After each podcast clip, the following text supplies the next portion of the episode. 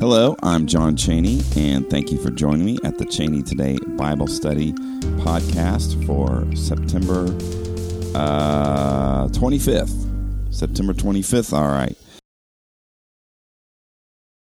So thank you for joining me. Let's get to our reading here in Galatians chapter 3. We're going to read the whole chapter in the ESV. Verse 1 O foolish Galatians, who has bewitched you?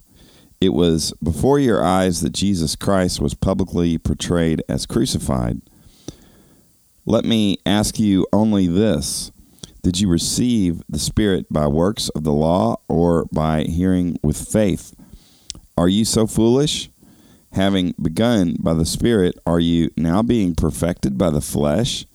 Did you suffer so many things in vain, if indeed it was in vain? Does he who supplies the Spirit to you and works miracles among you do so by works of the law or by hearing with faith, just as Abraham believed God and it was counted to him as righteousness? Know then that it is those of faith who are the sons of Abraham. And the scripture, foreseeing that God would justify the Gentiles by faith, preached the gospel beforehand to Abraham saying, In you shall all the nations be blessed. so then, those who are of faith are blessed along with Abraham, the man of faith. For all who rely on the works of the law are under a curse.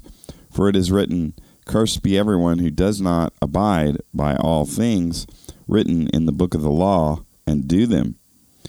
Now it is evident that no one is justified before God by the law, for the righteous shall live by faith. But the law is not of faith, rather, the one who does them shall live by them. Christ redeemed us from the curse of the law by becoming a curse for us. For it is written, Cursed is everyone who is hanged on a tree so that in Christ Jesus the blessing of Abraham might come to the Gentiles, so that we might receive the promised Spirit through faith. To give a human example, brothers, even with a man made covenant, no one annuls it or adds to it once it has been ratified. Now the promises were made to Abraham and to his offspring. It does not say, and to offsprings, referring to many, but referring to one, and to your offspring, who is Christ. This is what I mean. The law, which came 430 years afterward, does not annul a covenant previously ratified by God so as to make the promise void. For if the inheritance comes by the law, it no longer comes by promise. But God gave it to Abraham by a promise. Why then the law? It was added because of transgressions, until the offspring should come to whom the promise had been made, and it was put in place through angels by an intermediary. Now, an intermediary implies more than one, but God is one. Is the law then contrary to the promises of God? Certainly not.